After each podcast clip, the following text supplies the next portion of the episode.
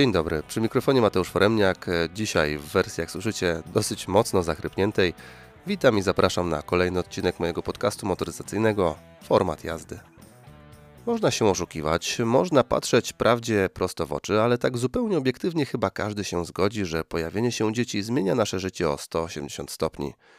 Mam to szczęście, że mówię o tym z własnego już kilkuletniego doświadczenia – Inaczej zaczynamy patrzeć na świat, na jego problemy czy na realizację naszych pasji i potrzeb. Często już w pierwszym rzucie dostosowań zmieniamy samochód, bo nagle okazuje się, że ten nasz sportowy kabriolet na dwie osoby, który nas mega kręci, to jednak blado wypada przy tym nudnym kombiaku lub innym miniwanie, który wszystko przewiezie i jeszcze mało spali.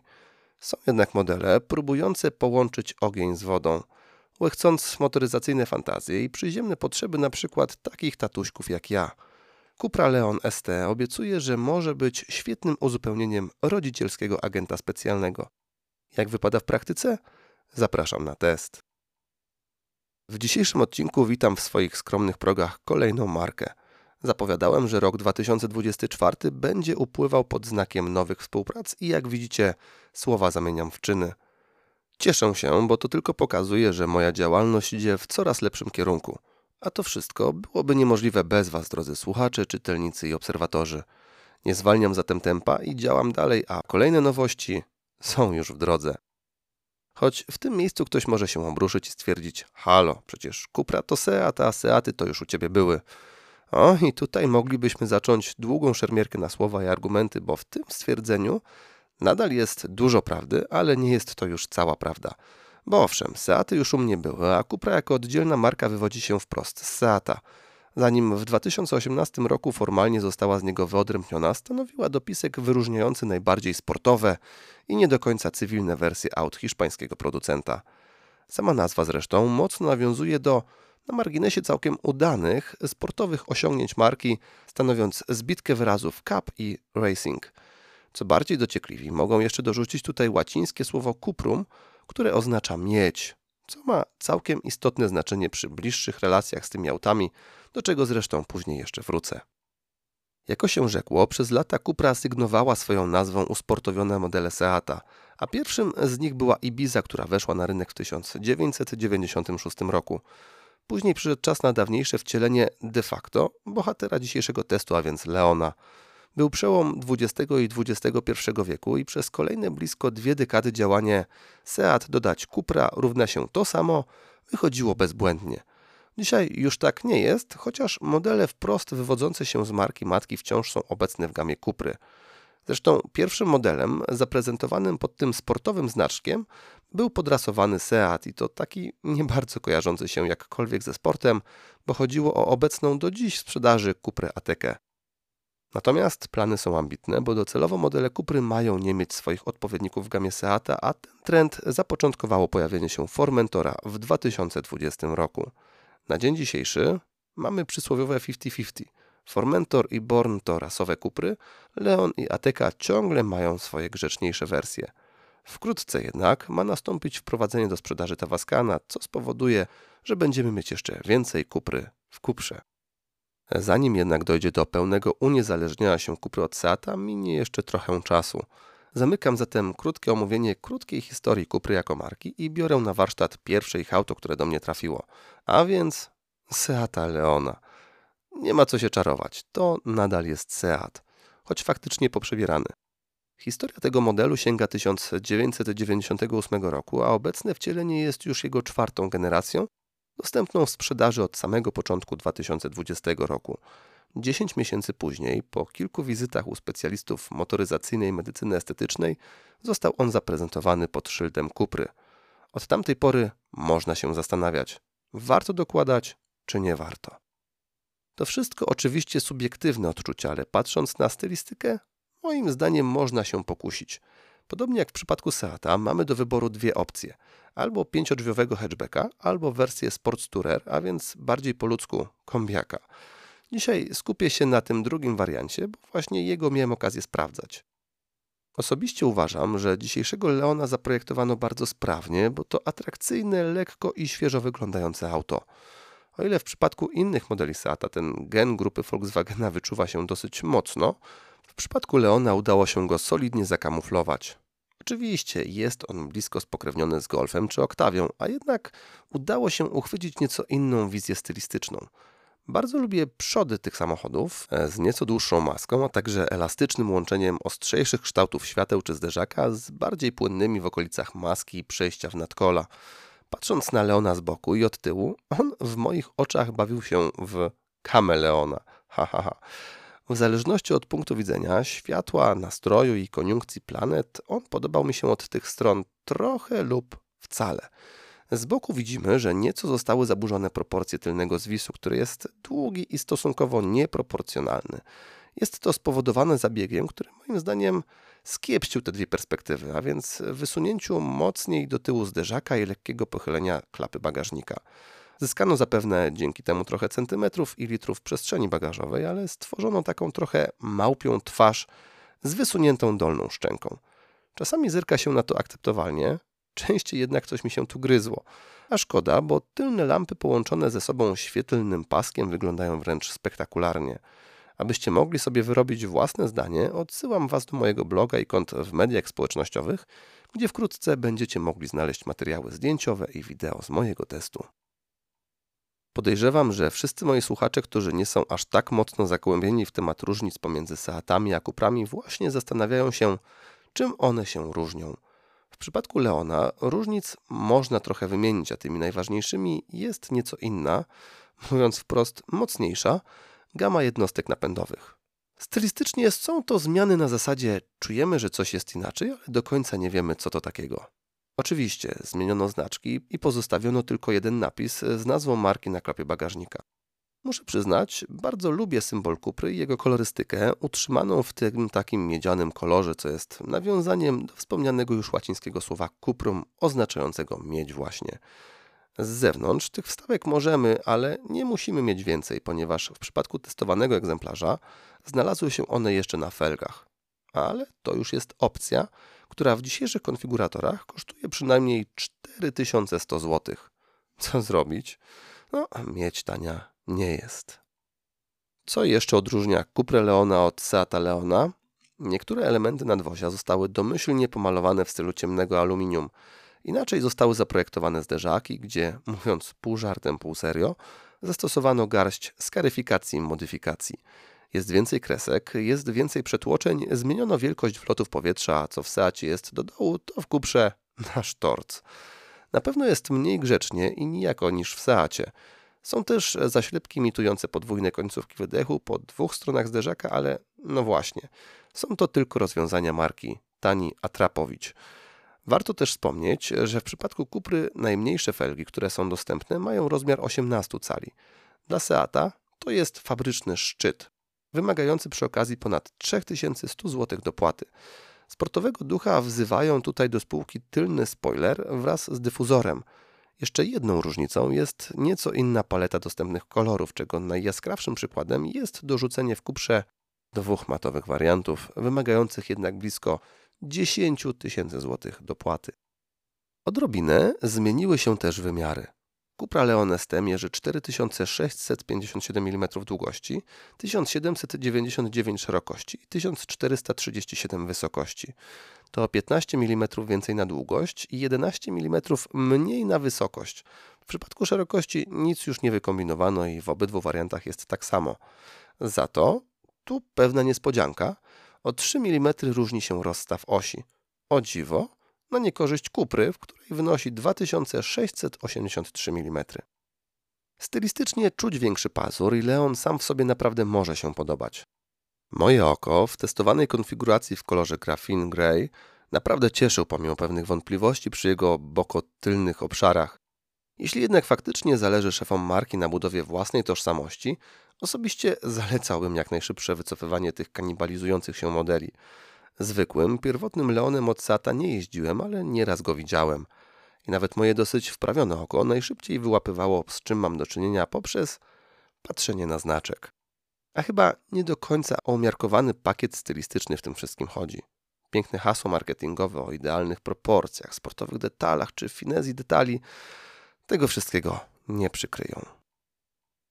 Do pakietu stylistycznego, a może nawet bardziej ogólnie do innego pakietu wykończeniowego, sprowadzają się zmiany we wnętrzu kupry Leona. Natomiast, chociaż stosunkowo niewielkie, nie są one mdło subtelne i od razu je wyłapiemy nawet bez bystrego oka. Co jednak ważniejsze, dla każdego potencjalnego rodzicielskiego użytkownika z nutką szaleństwa w sobie, użytkowo Leon to w jakichś 70% świetny samochód. A dzięki zmianom spowodowanym umieszczeniem znaczka z dwóch splecionych ze sobą liter C, dokłada niemały pakiet emocji i radości. Jak zapewne pamiętacie z matematyki, jedna całość stanowi 100%. Powiedziałem przed chwilą, że Leon świetnie jest użytkowo w 70. Co stało się z pozostałymi 30? Kwiatków kilka jest, a największą część zgarnia chyba pomysł na konstrukcję kokpitu. Jeśli śledzicie najnowsze trendy waga, to zapewne się domyślacie. Leona, podobnie zresztą jak w barwach Seata, obsługujemy wyłącznie z poziomu systemu i ekranu multimedialnego. Mimo szczerych chęci, nie jestem w stanie przekonać się do tego rozwiązania. Nawet nie chodzi o stylistykę, bo do tego ascetyzmu można się przyzwyczaić, a dla osób lubiących nowoczesność spory, bo 10 lub 12-calowy ekran i system z jego interfejsem mogą być zwyczajnie atrakcyjne. Mi co prawda się to stylistycznie nie podoba, ale tak całkiem obiektywnie niezbyt dobrze się to wszystko obsługuje. Już nawet w Octavii jest pod tym względem lepiej, bo tam chociaż niektóre funkcje zyskały fizyczne przyciski odsyłające nas bezpośrednio do otchłani systemu. W Leonie wszystko trzeba sobie wymacać na ekranie. To znaczy, możecie też wymacać zmianę temperatury i głośności multimediów na tym legendarnym już wręcz dotykowym pasku pod ekranem. Wszystko fajnie, tylko on nie jest podświetlany, co totalnie dyskwalifikuje go w nocy. A aby cokolwiek wygłaskać na nim lub na tym ekranie, potrzebna jest idealnie płaska droga. Prawda jest taka, że pomimo znacznej poprawy jakości naszych tras, ciężko jest się wstrzelić w takie totalnie płaskie i perfekcyjne rewiry, co dodatkowo utrudnia dosyć twarde zawieszenie kupry. Nawet wyraźne zwrócenie konsoli centralnej w stronę kierowcy nie pomaga w wygodnej obsłudze tego wszystkiego. Osobiście lubię wygląd systemu w Seatach i Kuprach. Tutaj akurat nie uświadczymy wielkich zmian. One wyglądają nowocześnie, mają dobrą rozdzielczość i kontrast, solidnie reagują na dotyk. Nie zawsze działają bez problemów, co zresztą jest cechą charakterystyczną całej grupy Volkswagena. Akurat w testowanym Leonie trafiłem na całkiem zmyślny egzemplarz, który nie dokazywał pod tym względem. Tylko co z tego, skoro jakiekolwiek pierdoła wymaga konkretnego przeklikania systemu. Jeden z najbardziej jaskrawych przykładów to podgrzewanie pośladków na przednich fotelach. Obsługa tej funkcji została dosyć mocno wyciągnięta na wierzch, znajduje się bowiem w lewym górnym rogu ekranu.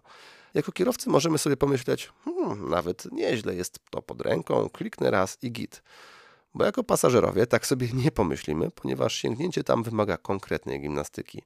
Natomiast kierowca też się rozczaruje, bo kliknięcie na odpowiednią ikonkę, która sprawia wrażenie ogarniającej temat od ręki, powoduje dopiero otwarcie niewielkiej podstrony, gdzie znowu musicie kliknąć, aby odpowiednio ustawić sobie stopień podgrzewania. W najbardziej optymalnym wariancie musicie zatem dotknąć ekranu przynajmniej dwa razy. Ponieważ chodzi o mocno ograniczony wielkościowo obszar ekranu, szansa na stuprocentową celność trafień waszego palucha jest bliska zeru, więc pomacacie sobie kilka razy. No, można się zirytować, szczególnie chcąc coś zmienić podczas jazdy. A że podgrzewanie jest dosyć mocne i tyłek przy tym maksymalnym zaczyna po chwili parzyć, no to domyślacie się, jak to wygląda.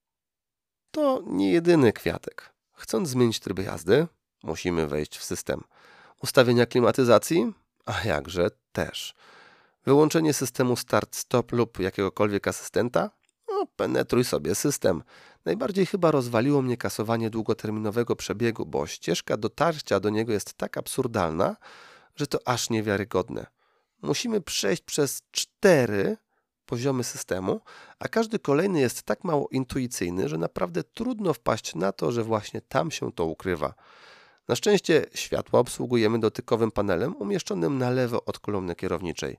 Gdyby jeszcze one znalazły się w systemie, jakieś 80% leonów śmigałoby z jakimiś dziwnymi ustawieniami świateł. Często krytykuję kamery cofania w autach całej grupy Volkswagena. Tym razem nie skrytykuję, ponieważ kamery cofania nie było. A szkoda, bo generalnie widoczność nie jest najmocniejszą stroną Leona, a ponad praktyczność często wyżej stawia styl, czego przykładem jest forma bocznych lusterek. Powód braku kamery był prozaiczny. Trafiłem na egzemplarz wyprodukowany w momencie, kiedy dostępność półprzewodników na rynku szorowała po dnie. Generalnie jej obecność na pokładzie jest standardem dla każdej wersji wyposażenia i chcąc dzisiaj kupić sobie Cuprę, nie musicie się martwić, że będziecie musieli do parkowania zatrudniać pasażerów lub przechodniów. Ale nauczony doświadczeniem śmiem przypuszczać, że wielkich fajerwerków w tym temacie tu nie uświadczycie. Doceniam za to wygląd wirtualnych zegarów i intuicyjność ich obsługi. Jest to dosyć czytelne, a opcje widokowe wyglądają apetycznie, mocno przywołując ducha Audi. Znalazły się tam nawet takie smaczki jak akcelerometr do pomiaru przeciążeń, które działają na nas podczas szaleństw kuprą. Co prawda wielkich wartości tam nie uświadczycie, a przynajmniej w tej testowanej wersji, ale w kontekście wizerunku marki naprawdę spoko dodatek. Najwspanialsze w tym wszystkim jest jednak to, że obsługujemy komputer pokładowy przy pomocy zwykłych fizycznych przycisków na kierownicy. I tak powinno generalnie pozostać w całym samochodzie. Wzdychając do przycisków, można na chwilę zatrzymać się w obszarze tunelu środkowego.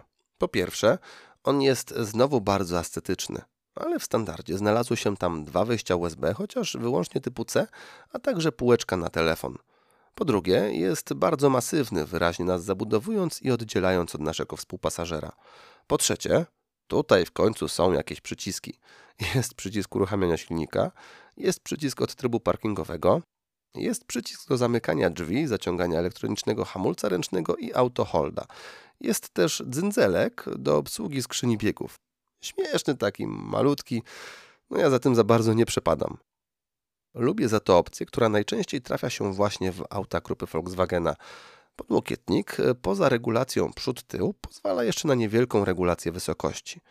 Dla mnie bomba i zawsze super się poukładam w autach z tym patentem. Ponarzekałem na to, co mnie najmocniej wkurzało, to teraz trochę pozytywów dla równowagi. Naprawdę podoba mi się cały koncept kokpitu w Leonie. Jest sporo ostrzejszych kształtów i form, nie mało rozmachu i pazura. Co ciekawe, ten akurat element w cywilniejszym Seacie różni się tylko tym, z jakich materiałów został wykonany. Tam są jakieś imitacje drewienka i tym podobne, tutaj raczej skóra i szczotkowane aluminium. Znalazło się też sporo wstawek w tym miedzianym kolorze, a to nitka na przeszyciach, a to obramowanie lekko nawet awanturniczych nawiewów powietrza. Powiem szczerze, naprawdę klasa i bardzo mi się to podobało. Gdyby było chociaż kilka prostych przycisków do tego, zupełnie nie miałbym się do czego przyczepić. Pozytywnie zaskakuje też jakość wykonania tego wszystkiego. W testowanym egzemplarzu górna część kokpitu została obszyta miękką ekoskórą, a plastiki, które są w zasięgu wzroku są dobrej jakości. Nawet boczki drzwi były zwarte i gotowe, pomimo sporego już przebiegu testowego egzemplarza. Natomiast oprzycie góry to wartość wynikająca z pakietu skórzanego Black, który na dzień dzisiejszy jest wyceniony na 7640 zł.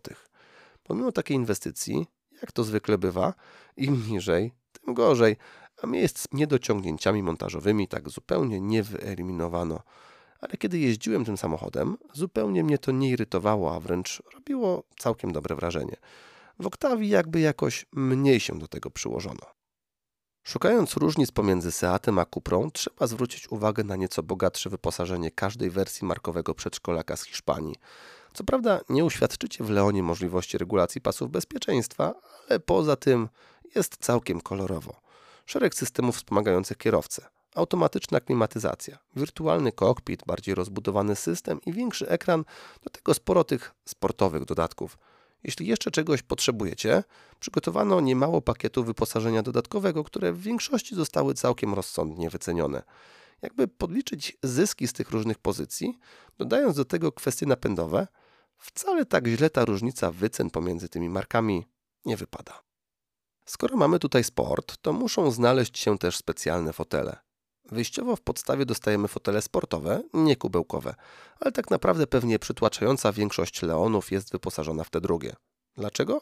Bo w wyższych wersjach są one standardem, a i każdy pakiet wykończeniowy wiąże się z ich montażem na pokładzie. Jak wspominałem, testowany egzemplarz był doposażony w pakiet skórzany Black i razem z nim znalazły się na pokładzie fotele kubełkowe. One niewątpliwie świetnie wyglądają, szczególnie z tą miedzianą nitką użytą do przeszyć. Co ważniejsze, oferują świetny zakres regulacji w tych dopieszczonych wersjach elektrycznej, choć oczywiście o zagłówku musicie zapomnieć. Również dlatego, że jest zwyczajnie bardzo daleko. Jak odbierałem te fotele na dystansie testu, Nie były najgorsze, ale też daleko było mi do zadowolenia z nich. W krótkiej trasie, na mieście, bez większych uwag, ale ruszając w nich w podróż, przypominamy sobie, jaka jest cena za nasze motoryzacyjne sportowe tendencje. Są dosyć twarde i sztywne, a siedzisko, przynajmniej dla mnie, okazuje się odrobinę za krótkie pomimo pewnej możliwości jego regulacji.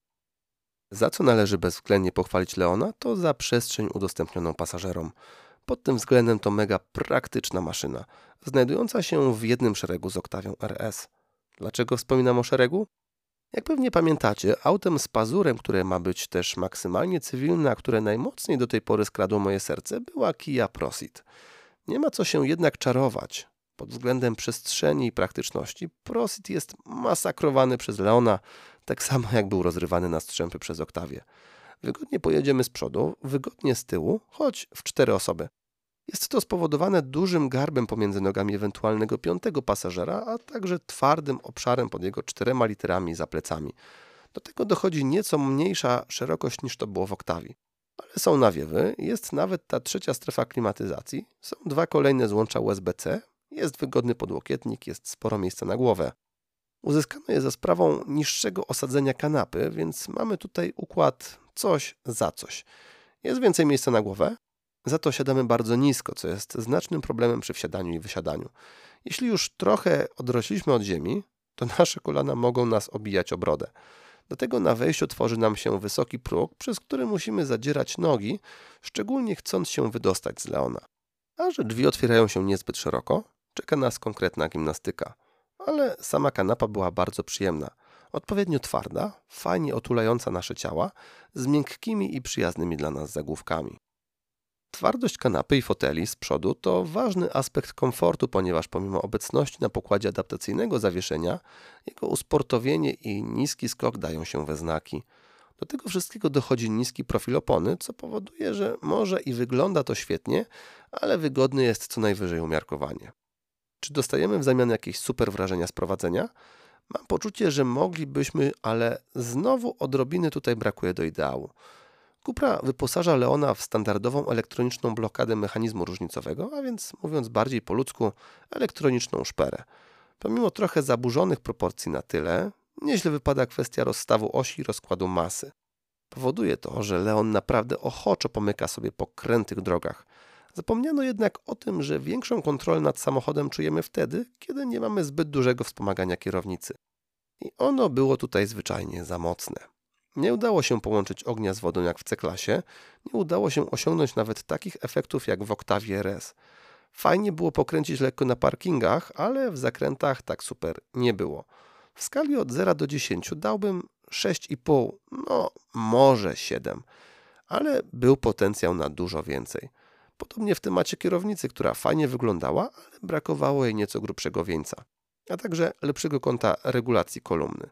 W poprzednim odcinku Clio miało za gruby wieniec, tym razem jakiegoś tam kabanoska troszeczkę zabrakło, chociaż tyle, że fajnie ją wyprofilowano. Zaskakująco dobrze wypadła za to kwestia wyciszenia Leona. Nie mówimy tutaj o klimatach premium, ale jak na auto z tego pułapu rynkowego, a także ze sportowym zacięciem, byłem nawet zszokowany, szczególnie uwzględniając brak maty wygłuszającej w silniku. Nawet przy 140 nie było wielkiej uciążliwości w kabinie. Niektórzy by powiedzieli, że to potwarz, iż usportowiony samochód, a nie oferuje hałasu w środku. Ale szczerze, na dłuższą metę raczej chce się mieć elementy sportu, a nie jego pełną paletę. Ja doceniałem komfort akustyczny i cieszyłem się, że nikt tutaj nie wpadł na te cyrki z podbijaniem dźwięków silnika mimo obecności całkiem niezłego systemu Beats Audio. Kiedy chcę poczuć hałas, zawsze mogę sobie otworzyć okno. Komfort najłatwiej docenić w długich trasach, a testowany Leon przynajmniej pod jeszcze dwoma względami ma potencjał na to, aby służyć nam jako swego rodzaju krążownik szos. Pierwszym z nich jest przestrzeń bagażowa. Znowu, trudno cokolwiek mu zarzucić w tym temacie. Kufer ma 620 litrów w podstawie i 1600 po złożeniu kanapy. Do tego jest bardzo ustawny, z niewielkimi schoweczkami po bokach. Ma bardzo duży otwór, dzięki czemu nawet większe bagaże bez większego problemu wtarabanimy do niego. Próg załadunku jest całkiem komfortowy, głównie dzięki niskiemu zawieszeniu całego auta. Mamy też otwór na narty lub inne długie i cienkie bagaże, a same oparcia składają się w proporcji 1 trzecia na 2 trzecie. Znajdziemy też w nim gniazdo 12V, wieszaczki i zwykłe gniazdko, choć ono jest elementem pakietu za niecałe 600 zł. Tutaj chyba najmocniej czujemy, jak dużą przewagę Leon ma nad Prosidem. Podsumowując, Leon nadal ma w sobie dużo praktyczności Seata i całej grupy Volkswagena, ale podrasowanie wynikające z przynależności do rodziny Cupry jest wyczuwalne i wyraźne. Poza kilkoma niedociągnięciami niewiele jest jednoznacznych problemów tego samochodu.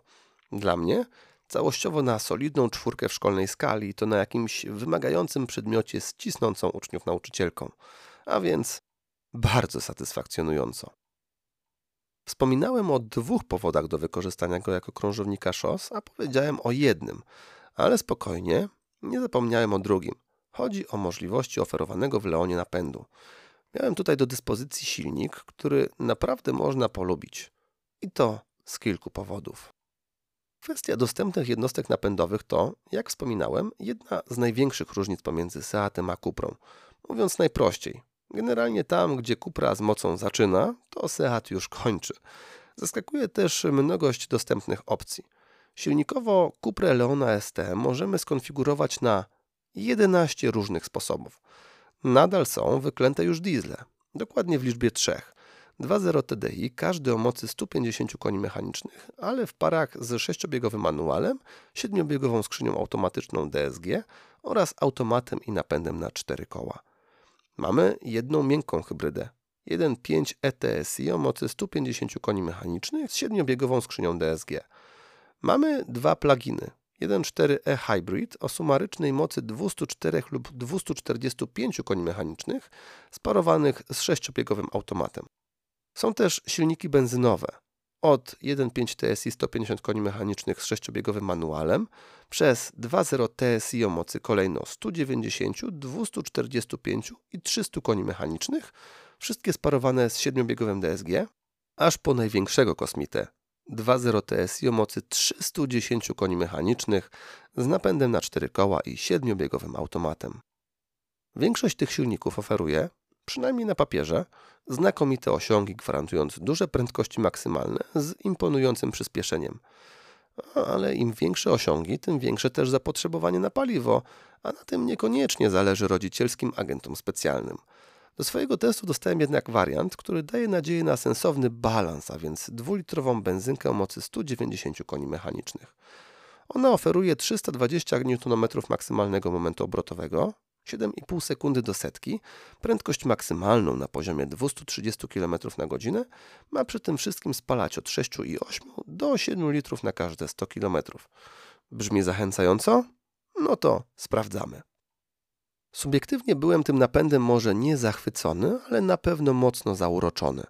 Pomimo wcale nie jakiejś kosmicznej mocy, on naprawdę ochoczo brał się do roboty i sprawiał wrażenie mocniejszego niż był w rzeczywistości.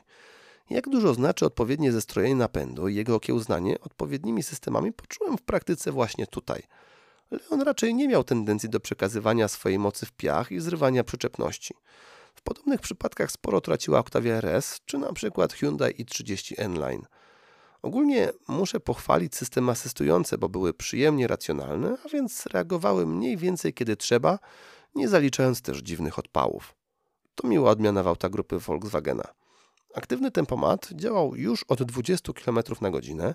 Dobrze ogarniał jazdę w korku i mieście, a niektóre rzeczy udało się zrobić mega stylowo, jak na przykład sygnalizację martwego pola świetlnym paskiem na drzwiach.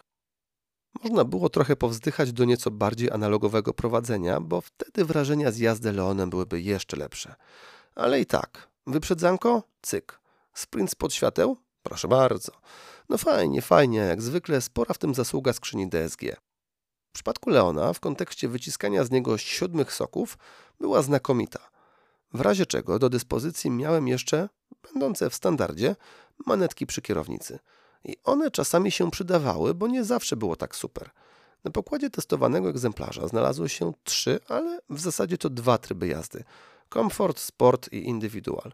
Różnice nimi były trochę wyczuwalne. Lepsza reakcja na gaz, nieco więcej gotowości skrzyni biegów i mimo wszystko trochę większe usztywnienie układu kierowniczego. Ale na przykład w trybie Comfort skrzynia miała problem z dynamiczniejszym przyspieszeniem. Bez względu na wybrany tryb miała swoje momenty zawahania przy prędkości około 50 km na godzinę. Nie wiedziała, czy dawać wyżej, czy niżej. Ja za to nie wiem, co to za dziwna tendencja ostatnio, że coraz mniej samochodów normalnie jeździ przy takiej prędkości. W poprzednim odcinku takie same cyrki opisywałem przecież w kontekście hybrydowego Renault Clio. Clio mimo swojego hybrydowego napędu nie powalało wcale w temacie wyników spalania. A jak radzi sobie Leon ze znaczkiem Kupry i tym pozornie atrakcyjnym napędem? Naprawdę solidnie. W mieście chodzi głównie o przedział od 6,5 do 7 litrów, chociaż w grę wchodzą też wyjątki. Pozytywne jak 5,8 litra, ale też negatywne jak 10,3 w jednym z popołudniowych korków. Drogi krajowe już bez aż takiej huśtawki nastrojów, ale rozstrzał i tak jest wyraźny.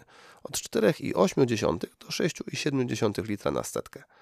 Na trasę szybkiego ruchu potrzebujemy od 5,6 do 6,9 litra, a na autostradach od 7,9 do równych 9 litrów. Cały mój test na dystansie blisko 800 km wskazał wyniki na poziomie 7,6 litra. Ze względu na duży rozstrzał wyników w mieście, dzisiaj biorę ten dolny pułap dominanty, a więc 6,5 litra. Wtedy podliczenie najlepszych wyników wskazuje pułap 6,2 litra. To świetny wynik, biorąc pod uwagę oferowane osiągi, a także deklaracje producenta zaczynające się od 6,8 litra. Kiedy wchodzimy w bliższy kontakt z kuprą, przynajmniej mi, bardzo szybko rzuca się w oczy sprawna, spójna i bardzo zachęcająca otoczka marketingowa. Wysublimowane salony marki nazywane są Cupra studiami. Osoby zajmujące się sprzedażą aut określane są Cupra masterami. Na każdym kroku czujemy, że do otoczki i PR-u przywiązywana jest bardzo duża waga. Niektórych może to mierzić, irytować lub śmieszyć, stanowić klasyczny przykład przerostu formy nad treścią. Ale wiecie co? Nawet jeśli jest to trochę na wyrost i odrobinę nieadekwatne, to osobiście uważam, że naprawdę niewiele. Leon od Kupry zostawił mnie z wieloma świetnymi wrażeniami i niewieloma powodami do narzekania. Fajnie wygląda, bardzo dobrze jeździ, potrafi być dynamiczny, a przy okazji spalić niewiele paliwa. Do tego w niezłych warunkach przewiezie przeciętną rodzinę również na wakacyjny wyjazd. Wilk syty i owca cała, pomimo sportowej twardości i wykastrowanej ergonomii kokpitu. W kontekście rynku, a także oferowanego poziomu uważam też, że jest to maszyna całkiem korzystnie wyceniona. Leona ST od Seata można dostać za 112 tysięcy. Najtańsza Cupra Leon ST to wydatek już 137,5 tysiąca, ale dostajemy sporo więcej stylu, jakości, sportu i mocy pod maską. Więc niby 25 tysięcy więcej, ale wcale to nie jest takie dyskwalifikujące. Na egzemplarz z testowanym silnikiem trzeba przygotować 158,5 tysiąca. Nawet bez dodatków dostaniecie wtedy fajną maszynę, która w praktycznością będzie biła na głowę Kia Prosit, a na tym pułapie jeszcze kosztuje podobnie. Testowany egzemplarz to według dzisiejszych cen 182 300 zł. Ale są i takie Leony, które na wstępie kosztują ponad 220 tysięcy, a topkę zamykają kwotą prawie 262 tysięcy złotych. Kosmos. Ale nawet za 100 tysięcy mniej można dorwać bardzo fajny samochód. Jako ojcowski agent specjalny daję mu swoją rekomendację. Niech się Seat szybko z Kuprą rozwodzi, bo to posłuży jednym i drugim. A gdybym miał wybierać pomiędzy Leonem a Prosidem, no kurczę, miałbym potężny dylemat. W tym odcinku to już wszystko z mojej strony. Serdecznie zapraszam do kontaktu oraz słuchania kolejnych testów. Pamiętajcie też, aby zaglądać na mojego bloga, a także Instagrama i Facebooka. Dziękuję za uwagę i do usłyszenia.